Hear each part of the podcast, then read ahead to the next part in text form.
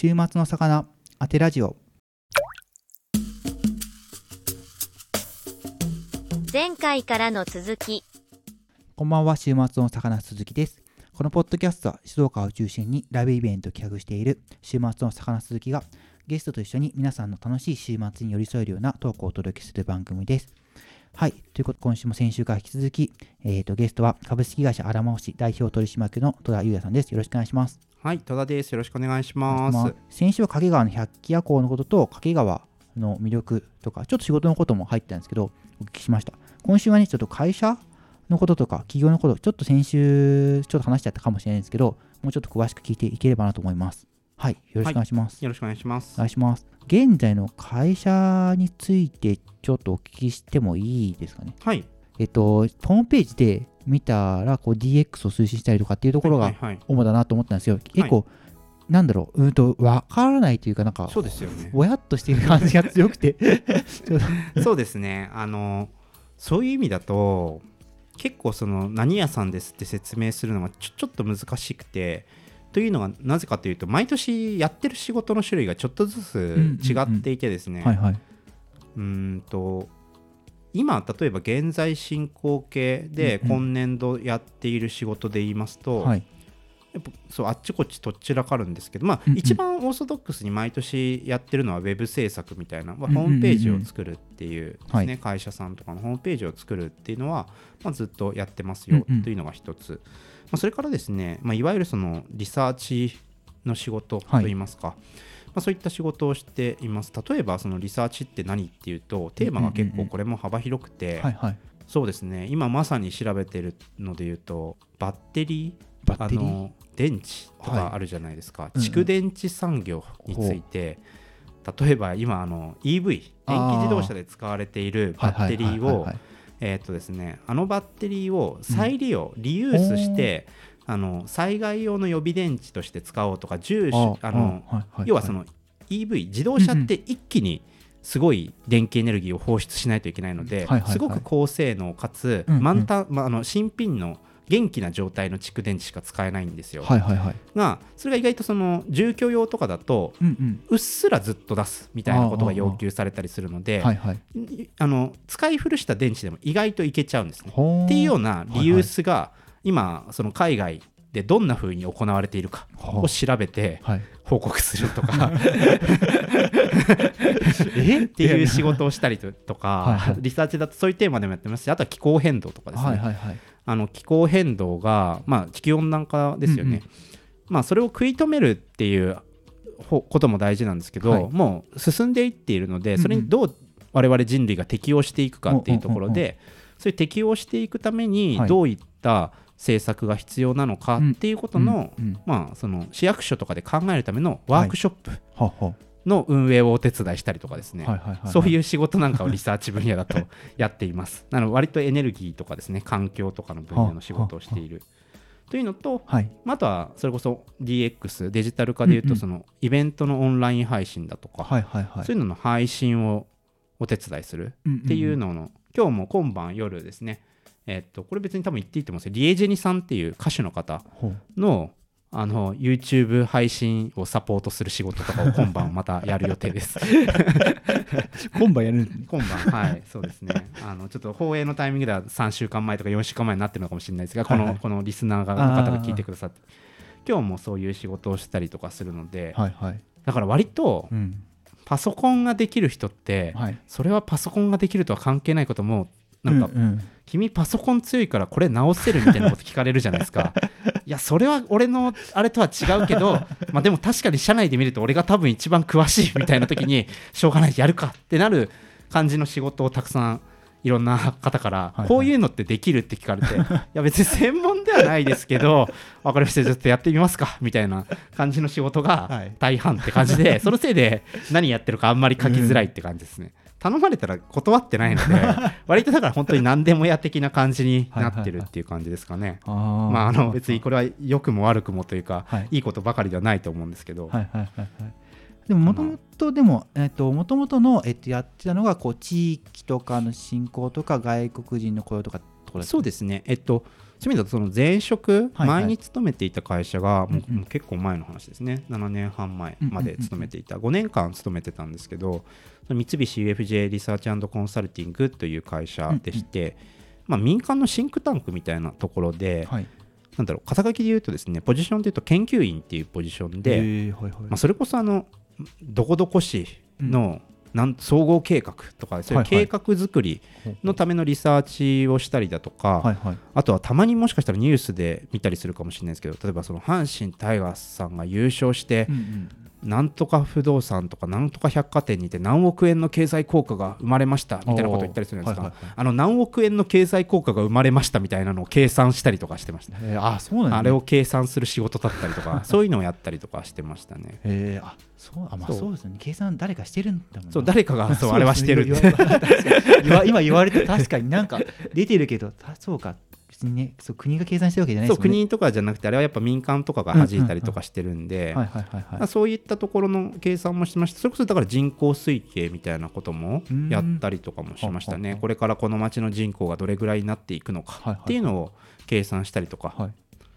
ていうような、まあ、そういう仕事をもともとしていて、はいはい。まあ、その時のなんていうかそのいわゆるリサーチのスキルを生かして、まあ、何でもやをやってるみたいな感じなんですかね。ああわかりました。まあ確かにその調べるのもいろいろですもんね。人口とはどのくらい経済効果があったとか別ですもんねまたね。そうですね。また全然別ですし、はいはい。やっぱりそのその前の会社の時もそもそもプロジェクト型といいますか、はいはい。やっぱ割と毎年ちょっとずつ違う分野の仕事うんというかあの大体そのまあ大体そのお客さんがき県庁だとか、市役所さんだとか、あるいは国のなんとか経済産業省とか環境省とかそういったところだったので、はいはい。基本的に年度末で契約が終わるんですよね。はいはいはいなのではい毎年そのプロジェクトごとにチームを作って、うんうんそのチームでそういう内容について調査してくれっていう委託をいただいてそれについて調査をするっていうことだったので、はいはいはい。まあその中で本当にいろんな分野文化芸術分野みたいな計画作りもしましたし、はいはい。それこそ環境産業みたいなのが今後どう展開していくのかっていうことについてリサーチして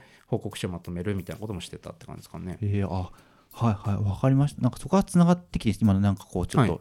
なんかわからないというかわからないいろんな感じいろんなことを、やってる仕事に。はいはいわかりましたで戸田さんのこう今の会社でなんか意外というかわなんかどうやってやってんだろうなと思ったのがリモートでインターンシップもやってるじゃないですか。はいはいはいはい、なんかもうはいあんまり聞いた、まあ、もしかしたら大手はやってんのかもしれないけど、なんかリモートでインターンシップってどうやってやるんだろうなと思ってて、あれですよねインターンシップっていうかあの中学生の職場体験受けそうそう、るんですよね。職場体験受けそうそう。ちくあれは あれは学校側もあのすごいなと思ったんですけど教育委員会も、よう応募よう申し込んだなと思ったんですけどあのまあそもそも職場体験受け入れって、うんうん。あの掛川市の教育委員会さんが取りまとめておられて、はいはい。なんかあの企業にあの商工会議所に入ってると、なんかあの送られてくるんですよね。あのそういう中学生の職場体験受け入れに協力してくれる会社を募集してます、うんうんうん。事業所募集してますって言ってはい。受け入れてもいいよっていう会社はここにメールするかファックスしてねっていう紙が送られてくるんですよ、はいはい。それで僕ずっと前からかな。多分本当に5年ぐらい前からはい。受け入れ OK ですよ。っていうふうに答えてたんですよただし、はい、あのオンラインに限るみたいな。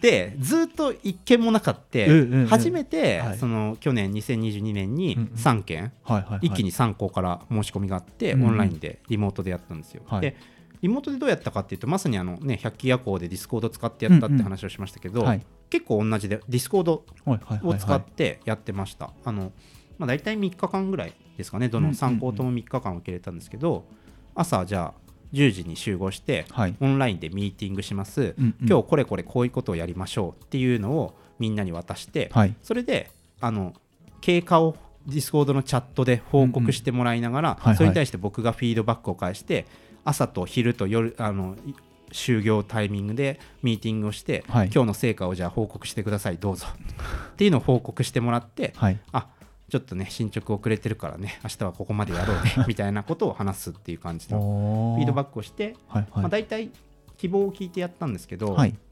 まあ、みんな割とウェブサイト作ってみたいみたいなことを言ってたんで、うんうんうんノーコードで作れるツールを紹介して、はい。それで1人1個ウェブサイトを3日間で作るっていうのを体験してやってもらうっていうのをややったりとかですかね。はいはいはいはい。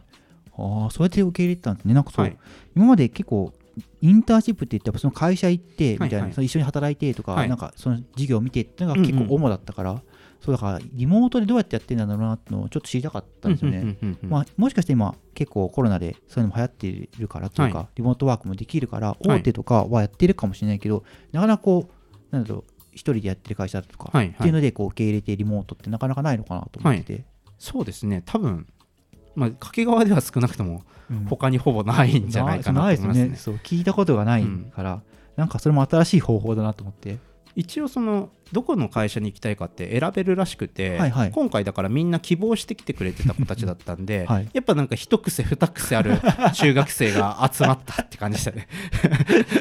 なかなかねちょっと選びづらいっていうか分かんないですね。かんない。よう選んだなみたいなこんな謎の。リモートでどうやってやるか分かんないですもんね。確かに事例がない。前例ない。ないよな。多分いないんじゃないですかね。ないですよね。掛川では初なんじゃないかなと思いますけど。うんうんうんうんでもやっぱりそういうのにやる子だからはい。もともとテクノロジーとかに興味があって、うんうんうんうん。僕実はそのなんか2日目ぐらいに雑談してる時にいや僕はい。実はゲームを作っていて、へえあのインターネットで公開してくれるんですって言ってあ送ってくれて、はい。あのちょっと遊んでみてくれって言われて、はい。遊んでみたりとか すごかったのが実際にプレイ回数みたいなの出てたんですけど、はい。なんかねもう何十本もゲーム作っててそのウェブ上ではいはいはい。簡単なやつですけど、その何十本がそれぞれやっぱなんか500回とか1000回ぐらいはなぜか誰かに遊ばれている形跡があってですね、はいはいはいはい。あこういうことやってる中学生がうん。普通に掛川にもいるんだなっていうのがうん割と本当意外というか面白かったなって感じですね。へえそうなんです。そうなんです。すごいですね今。今だから自分の方が今の高校生とか中学生の方がやっぱネットに詳しいし、はいはいはい。だから自分追いつけないというか,、はいはい。この前も、えっと、VTuber を本当に年末に初めて見て、はいでその VTuber の盛り上がりにまずびっくりしたから怖くなっちゃって な何万人見てんだかもう数がおかしいんですよ4万とか、はいはいはい。何これすごい有名なアーティストのライブで見ないぐらいの人が一緒に見てるし回線だから思いが止まるぐらいの。勢いがあったりとかするしで VTuber さんも本当に毎日ぐらい誰かしらが配信をすごいでそこにも。最低でも1万ぐらいの人が見てるからなんかその、はいネットの盛り上がりとかその作り方がすごくて。で個人でやってる人もいて、はい。その人も結構自分でこう配信画面作ったりとか、はいはいはい。その 3D の。作ったりとかしてて、はい。もう個人でそういうネットでそういうなんか 3D のアバターとか作ったりとか、コメントを流したりだとか、はい。ゲーム実況をしたりとかっていうのが簡単にできるんだってこともはい。びっくりしたってはいはい。そうですね。できますね。本当にもう今は、うん、VTuber さんとかも、はい。もう正確に誰も把握できてないんですけどもう1万人ぐらいいるみたいな調査とかもあるので もう昔からどんどん発信ががしやすくなっている、はいそれは、はいまあ、ブログが登場してうんうん。誰でもものを書いて発信できるようになったし、ツイッターでもっと気軽になったし、うんうんうん。YouTube の登場によってやっぱり動画配信はい。みたいなのも個人レベルで簡単にやれる、うんうんうん。し、まあ、ああいう配信画面作ったりとかっていうのもやっぱいろんなサービスがあるんで、はい。それをうまく組み合わせたらそのテレビ局みたいなリッチな画面っていうのが個人レベルで全然作れちゃうっていうのが本当にしやすくなったなっていう感じしますね。そうだからすごい技術の発展っていうかなんかその進歩というか多分いろんなアプリが出たりとか、まあ、コロナでリモートが多くなったとかそういうのあると思うんですけどなんか若い人のコンテンツ見たりとか、うんそういうふううんなデジタルも勉強しなきゃいけないなと思ったんですよね。うんうんうんうんなんというかやっぱりその技術の発展スピードがうん。多分1世紀前と比べて全然早いのではい。なんというかその今からその今の10代20代もしかしたら我々世代とかも含めて、なんか生涯同じ仕事するのかなり無理があるんじゃないかみたいな。っっていう気はなんかしますね。なんかその自分が就職うん。大学を初めて卒業出て高校卒業して就職するタイミングの仕事ははい、自分が定年退職まで存在しないみたいなことが全然あり得るみたいな。確かにそうなくなっちゃうね。淘汰されていく仕事が出てくるかもしれない、ね。全然ありそうなんで。逆に言うとなんかまあ学校とかでも、まあ、そういうふうに教えてると思うんですけど、はいまあ、なんかやっぱ一生勉強だなっていう感じですよね、うんうんうんもう一生キャッチアップしていくしかないみうんたいな、うんうん。なんかそれをねこの最近すごい感じて知らない分野をやっぱり自分でこう見つけて取っていかないと結局うんうん。すごい速さに流れているからそこははい、結局見なかったりとか触れなかったら結局分かんないというかはいはいはい。早早すぎてはい。で気づいたらすごいことになったりとか気づいたら生活変わったりとかすそうるから。ですね。なんかまあ本当になんかそうですね。まあとはいえやっぱ勉強しようってなるとね、うん。やっぱ大変だと思う。なんか遊遊ん遊びで使ってみるってのはなんか一番いいのかなっていうのはすごい最近思いますね。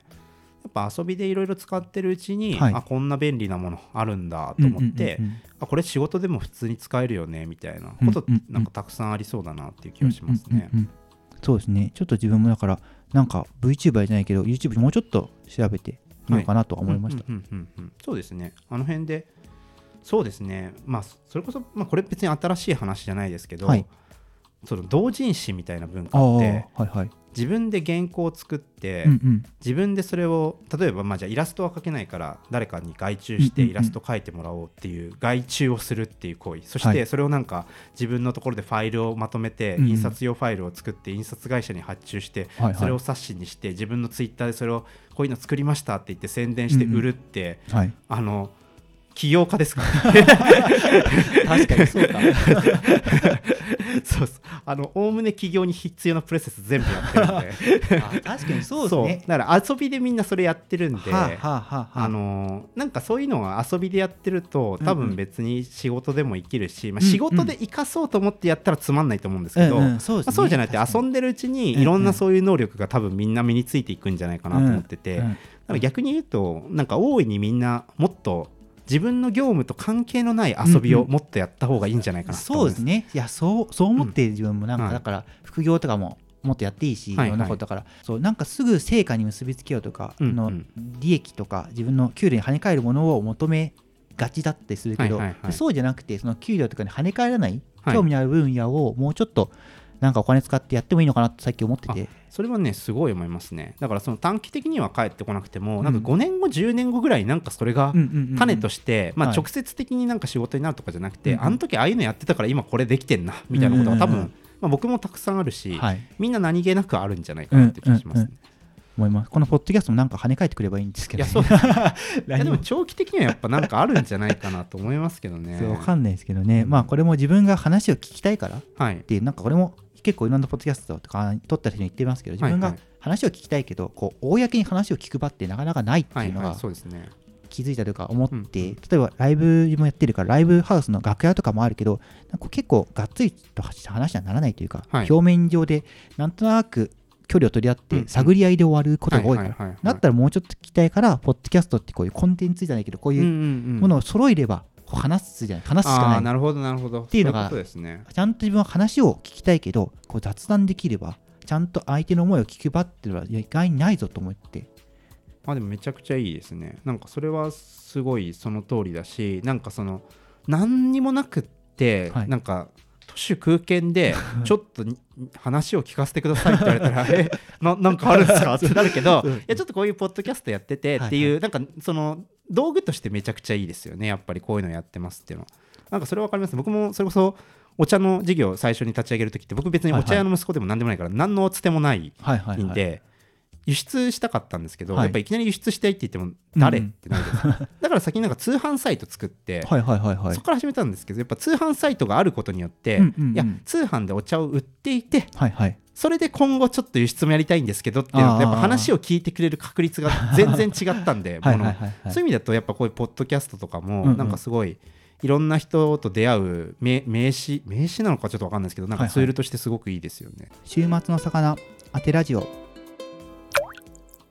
そうですね。事業とかでもやっぱあるかもしれなくて、うんうん。僕も、まあ、うまくいってるかいってないかはさておき、はい。その今歌ってみたをリクエストできる歌リクっていうサービスやってるんですけど、うんうん。あれもまあ利益的に言ったら全然大きくはないんですけど、まあ、あれをやってることによって、うんうん。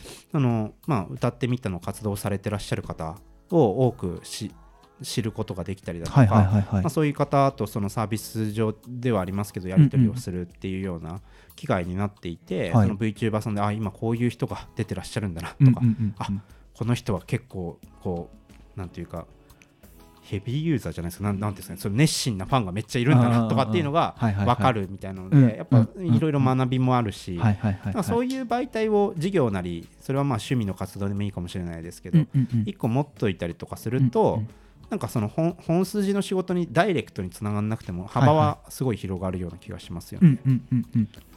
そう思いますそう思います。まあなんか楽しい楽しいですしね。こうなんか本筋じゃないことというか。そうですね。やっぱね面白いかどうかっていうのはすごい大事ですよね、自分自身がやっててはい。楽しいかどうかみうたいな。んうんうん。思います思います。これは本当に競争とかないからそれもいいんですよね。そうですね。うん確かに確かに。価格競争起こりようもない。誰もやってないから。払ってるばっかりで、そう払ってるばっかり出ていくばっかり。出てるばっかり。何も何も生んでないですからね自分の満足感しか生んでないコンテンツなんでまあそれでいいかと思ってそうやってるんですね。このポッドキャストもだから、ね。はい。でもこれでも一応なんかね10人ぐらい聞いてくれてて、うんうんうん。でも誰が聞いてるか全く分かんないんですけど、なんか誰かしら聞いてくれてるから、はい。まあいいかといいかいいか垂れ流してだけみたいだけどまあいっていいって思いますけどね。うん。はいそんな感じでまあこれもちょっとなんかただ趣味じゃないけど続けていければと、うんうん。はいはい思ってます思ってます。会社のことでえっ、と、、はい。ろいろまあ聞いてきてなんか掛川でこう起業を今されてるんですけど、はい。他になんかこう起業掛川で起業した時で他に面白い起業家さんとかまあなんか面白い会社とかあったりしますかね？つながりとかで。そうですね。たくさんあると思いますけど、はい。たくさんありますね。まあまあ一番で言うと、ね一緒によく仕事もしてますけど、あの詐欺坂さん、はいはいはい。あの最近株式会社釘付けという会社を法人化されたんですけあど、はいはいはいまあ、あの動画クリエイターさんで、うんうんうん。まあ、すごくかっこいい動画はい。も作れるし、うんうん。まあ、そのライブ配信なんかも僕と一緒にやってもらって、すごい経験値が積まれていて、はい。多分その静岡県でも本当に有数の動画クリエイターではないかなという人が掛川に、まだ20代だと思いますね。20代かな多分そういう若手ではい。頑張ってる方がいたりとか、まあ、あの前回のおすすめスポットの時にも話しましたけど、はい。あの高久書店さんというですね、もう多分本屋さんとしては本当に全国的に多分有名でうん あそうなんですあね2019年にですね、はい。本屋をオープンするなんてことはうんあの業界としては割とありあの次々大型書店があの閉店していってる中で 町場ではい。しかもあのロードサイトとかでもなく大型でもない個人の本屋を新たに開店する。でそれでちゃんと経営が成り立ってるっていうのはもはい。う素晴らしいことなので まあそういうそこも面白いですし、はいはい。まあ、あとはあれですね。この長浜さんっていう方がいるんですけれども、はいはい。えっと、どこにもない家っていうゲストハウスを運営されていて、うんうんあとあのランサーズというですね、あのフリーランスのクラウドソーシングのコミュニティのリーダーとかをやられている方で、はい。彼とかも、まあ、すごくそのいろんなそのフリーランスの方うんうん。からの信頼が厚くて、はい。まあその方を核に掛川にいろんな人が来てくれたりとか掛川でいろんなイベントが行われたりとかしてますし、はいはい。あとはエンジニア派遣の立案 STC さんっていう会社とかはあも、は何でしたっけ？あの働きたい？ななんかの調査ですね。社員満足度の調査かなんかで、はいだっけ？Facebook、Google 立案みたいな感じの 流れで3位に入るっていう謎のことがあってすげえみたいな。まあそこもですね、はいはい。まあ、非常にそのエンジニアへの還元が高いといいますか給与の、はいはいはい。えーっとそのまあ、言ってしまえばマージン率が非常に低く、うんうんまあ、働いてるエンジニアさんへの還元度が高いエンジニア派遣会社として非常に有名へかなとえいうところだと思いますね。まあ、他にも多分いろいろあるとは思うんですけど、まあ、そういった企業とかもあるのかなって感じですかね。結構いっぱいあるんですねやっぱ掛川いっぱいあると思いますけどね、いや、でもめっちゃあるな。それこそ、まあ、ペーザロっていうレストラン、こだわりがやってるところもありますし、あとは、なんだろうな、お芋屋さんって言って、ああありますね。ね、はい。あのお芋お芋だけで年商うん。30億とか40億とか売っとるっていう、とんでもない 日本で一番多分う芋を売っとるっていう会社が あったりとかですね、いろいろあると思いますね、うん本当に。うん。うんなんか面白いのが増えたなっていう感じはなんか自分もしててなんとなく、はい。あれですね掛川にあるお茶の茶箱。売ってるところとかもあはいはいはいはい。れも結構全国的に話題になってて。そうですね、あちらも、えっと、森川さんでしたかね、代表の方が、えっと、東山そうですね東山の方で。のやってらっしゃるんですはいよね。はいはいそうですね、茶箱もあれ、道頓堀のドン・キホーテとかでも買えるらしいですよ。あのしあれ北海道でも売ってる友達がいる来て、そう、てかね、どっか全そうえっと思って大分だか行った時に売ってるってなって、全然関係なくて たまたま大分でなんかのその道の駅みたいなところで行った時に売ってる茶箱みたいな感じでびっくりしたことがある本当に全国いろんなところにあるんだなみたすいな。ごいですよね。やあれもブームみたいになってて、はい。だから北海道の友達が掛川来た時買ってったんですよ。あ面白いって。買ってって北海道北海道にもあるって言われて。変えたっけ変えたっけ？あるんだと思って。そう面白いですね、うん。自動販売機みたいな売り方も面白いって。そうですね。いや本当にあれはすごくいい。お茶お今そうですね。掛川でお茶を売ってる新しいっていうとなんか茶箱さん割とね、出ますよね。だから本当にいろんな会社がありますよね、うんうんうん。あとはそうですね。別にあの B2B の会社さんなので全然有名ではないとか知られてはないんですけどコプレックさんっていう会社さんとかは、はい。あのあれですね。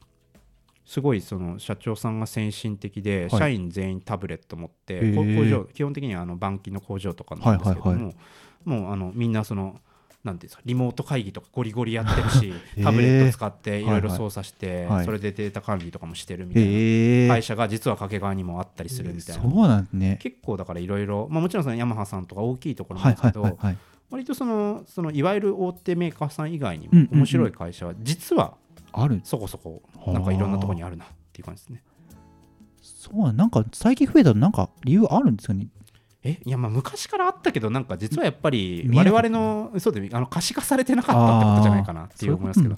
まあ、インターネットの発展によって、はい。そういったところも見えるようにな要は、まマスなメディアに取り上げられない人たちが、探せば見つけられるようになったってことなのかなと思いますけど、そうか。じゃあ今企業とかそういうなんかいろいろ新しいことやりやすいって言えばやりやすいのかもしれない。やりやすいのかもしれないですね。ああとそれこそ森林組合さんとかもはい。あれですね、あのあの e バイクのああのツーリングみたいなのやっててあれもかなり斬新なはずですね。うんうんうんうん。仲悪いんで自転車やる人たちと山の人たち 基本的には山が荒れるから 基本は仲悪いんですけどそこをむしろここ案内してあげるっていうね、はいはいはい。ことで割とあのいい面白いなっていう感じですし、いうんうん。やでも本当にそういう起業とかはいはい。もしやすい、っていうかあれですよね。やっぱ昔と比べてインターネットを活用すると、いろんなものの費用を抑えられるっていうのはやっぱね、うんうんうんうんでかい大きいんじゃないかなと思いますね、はいそうですね。ハードルは下がったのすかもしれないごいハードルは下がってると思いますね。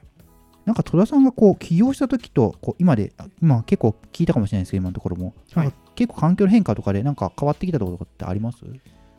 そうですね、まあ、僕が起業したタイミングでもそのトレンドは終わりつつあったんですけどやっぱ起業する人はい。の層がちょっと変わっているというかやっぱ昔よりカジュアルになってるし昔よりはい堅実になってる堅実気はしますね、ほうほう特にそうそうですね。戸田の起業の仕方と詐欺坂さんの起業の仕方がすごく象徴的で 対照的なんですけど、はい。僕は割とはい。いきなり辞めちゃっていきなりお茶っていう一個も知見のない事業を始めたんですよね。はいはい。で僕あの初年度会社初年度売上300万支出600万で 300万赤字だったんです。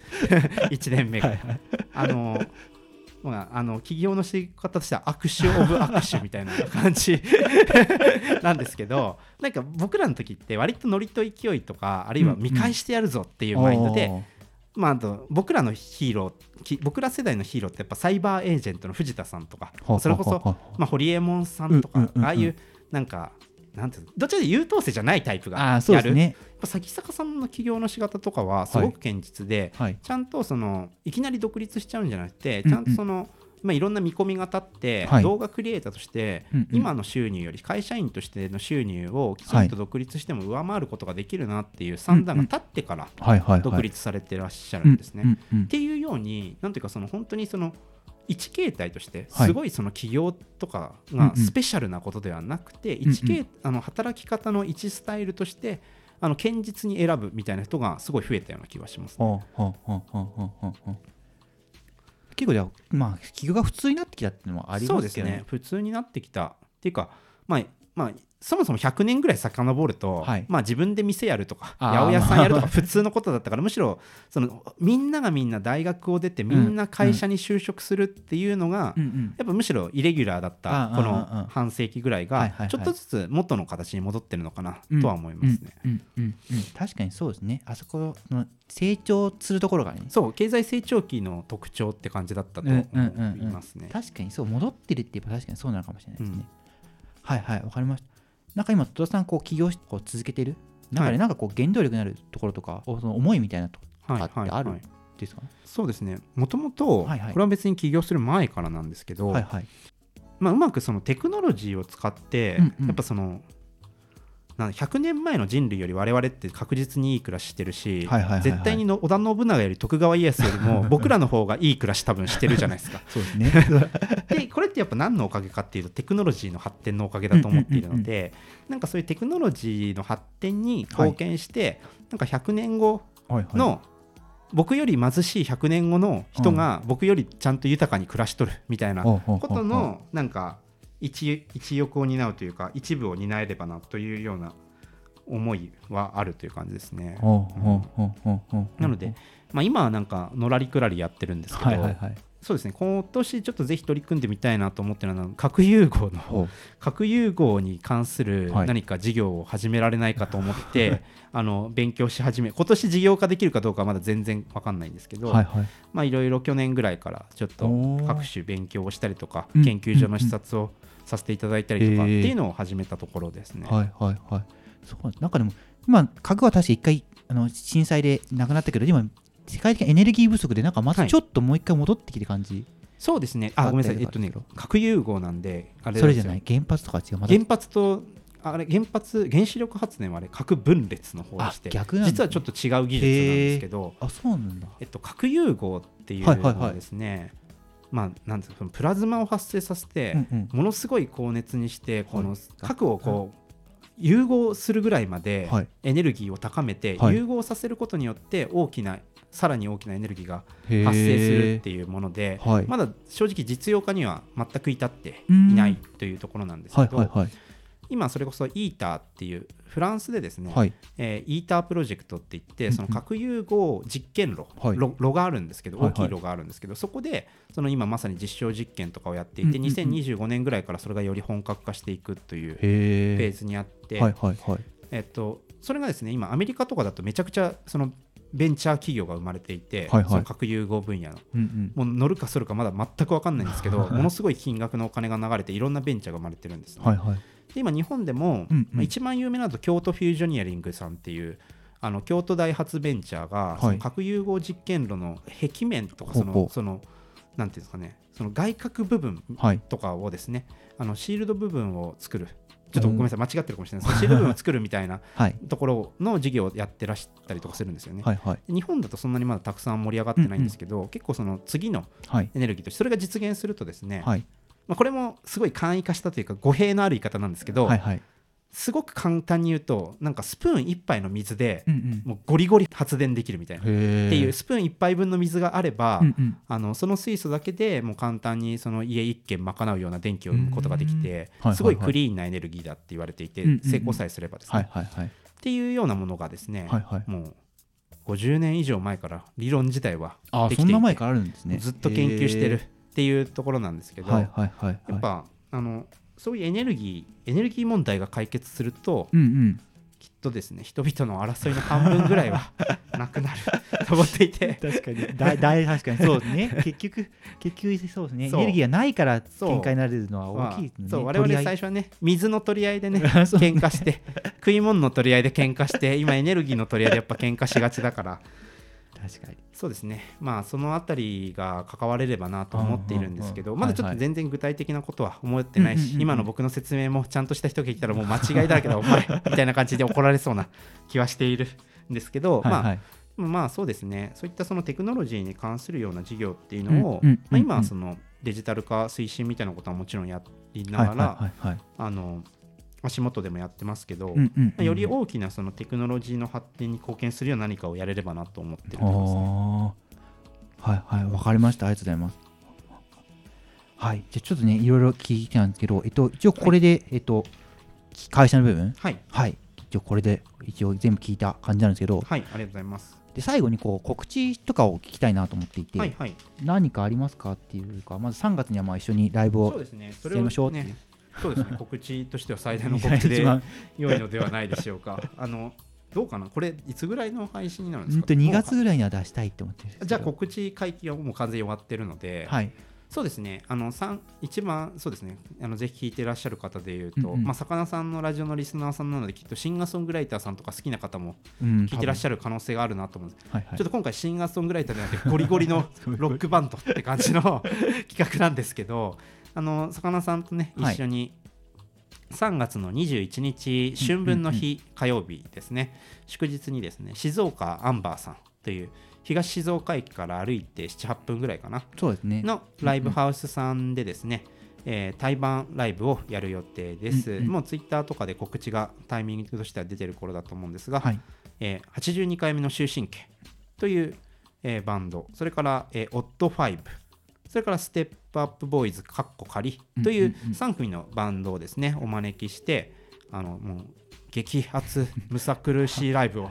激しそうと。激しい感じのねやつをちょっとねあの企画をしておりますのでまああの普段とは違った刺激を浴びたいなという方はその日はぜひ静岡アンバーにお越しいただければなと思います。このラジオの告知ツイートの下に。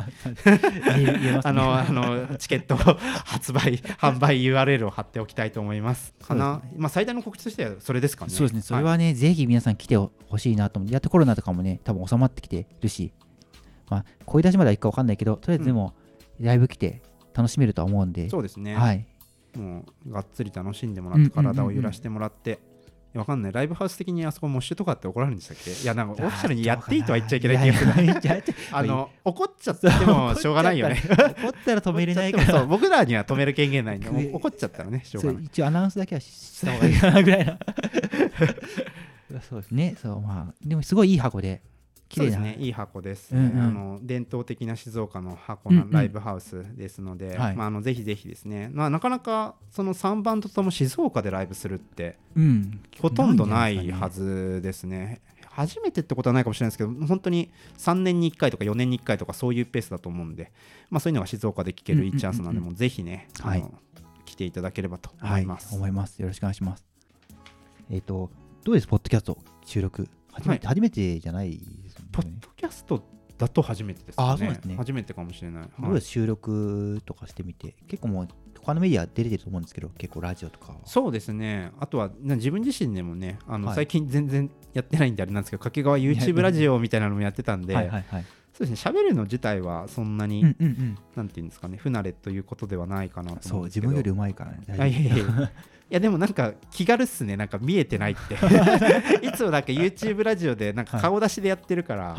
あれだけどなんかポッドキャストって声だけだといいですね、あー、そう僕楽ですよ。僕ももともとテレビより、はい。あのラジオリスナーだったんでいやラジオというかぽこの耳だけ音声メディアは割と好きなんですよね、はいはいはいはい。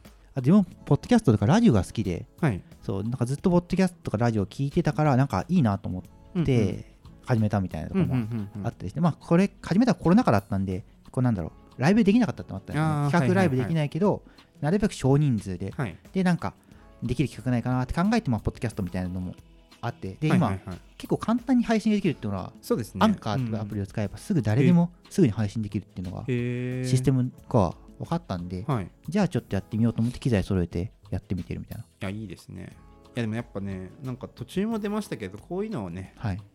なんかパッと始められるというのはうんうんうんすごくいいし、なんかあれですねそっち系のねなんか何かもっとこういうポッドキャスト企画とか配信系の企画とかもなんかできるといいですそうですね。何かしたいなと。まあなんだろう。公開収録もいつかやりたいなとか思ったりとかはいはいはい。したりとか、なんかでも何かでもポッドキャストがこうもともとポッドキャストすごい有名な人もポッドキャストって利益を生まないってみんなして言ってるかはいら、はいはい。すごいこう好きな人がなんとなくながら聞きで聞いてる。はいはいはいすごいなんだろう。そういうメディアババズらないメディアっていう風なな言われ方されてるから本当にずーっと聞き続けてたる好きな人がただただ聞いてる。うんうん。それを好きな人がちょっと見てくれてるみたいな、なんか緩やかなメディアがポッドキャストだよっていう感じなんで、だからこれをどう、なんだろう、イベントするかとか、こうなんだろう、有名するかっていうのは、ちょっといまいち誰もまだ見えてないっていう。なるほどなるほどなるほど。まあ、でもね、東京だとポッドキャスト専用会社ができたりとか。へえそうなんですか。っていうのが、なんかちょちょっと盛り上がってきてるし、はい日本ポッドキャスターアワードってのもあって、はいはいはい。毎年こう、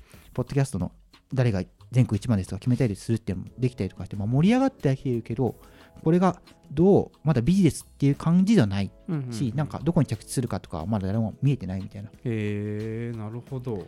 なんか結構寄り添い型のメディアかなみたいな。そうですね。なんか感声音声だけってやっぱそういう感じですよね、なんかテキスト文字だけにしちゃうとなんかきつく聞こえることとかも、はい。音声で聞いたら別にそういう感じじゃなかった、ね。みたいなことありますしね、そう、まあなんか緩くやっていきたらな、長く続けていきたいなと思って、とりあえず、はいはい。いいですね、はい。まあ緩やかにね細々と。細々と。僕もちょっと YouTube ラジオもね やらねばと思いなが なんかあっちの方がカロリー高そうだなと思って。らあれはカロリー高いんですよ。生配信だから、ねですね。でもそう。1時間とか話してるから、そうそうそう。大変だろうなと思って。しかもあれ割と僕が狂言回しやってるんではいはいはいはい。ちょっとやっぱ頭の中組み立てとか不安ですよね。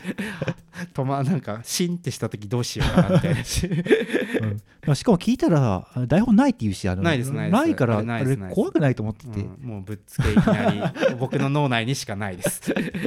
週末の魚当てラジオ。やでもなんかいろんなこういうふうにピックアップしていけるといいですよね。なんかはいはい。僕も言うね魚さんもそういうふうに話をじっくり聞けるメディアって実はないよねっていうのと、なんかこういうのって聞いてくれる聞いてくださるからはい。初めて自分でも言語化するとというか言語化する機会になりますし、はいはいていうかなんか聞かれずに自分語りしてたらちょっと痛いやつだなっていうのを ね。聞いてもらえるからなんかその解説しやすいというかこれはこういう狙いがあったんですよみたいな。はいはいはい。なんか聞かれなかったらなんかね ちょっとねちょっと自己満なんだ痛いやつ感出ちゃうんで喋りづらいのが。なんかやっぱいいなって感じしますけどねこういうのがあると。そうですね。あそう今話してて思い出したのはこれポッドキャストって会社の企業案内に使われてる最近は。えー、そうなんですか。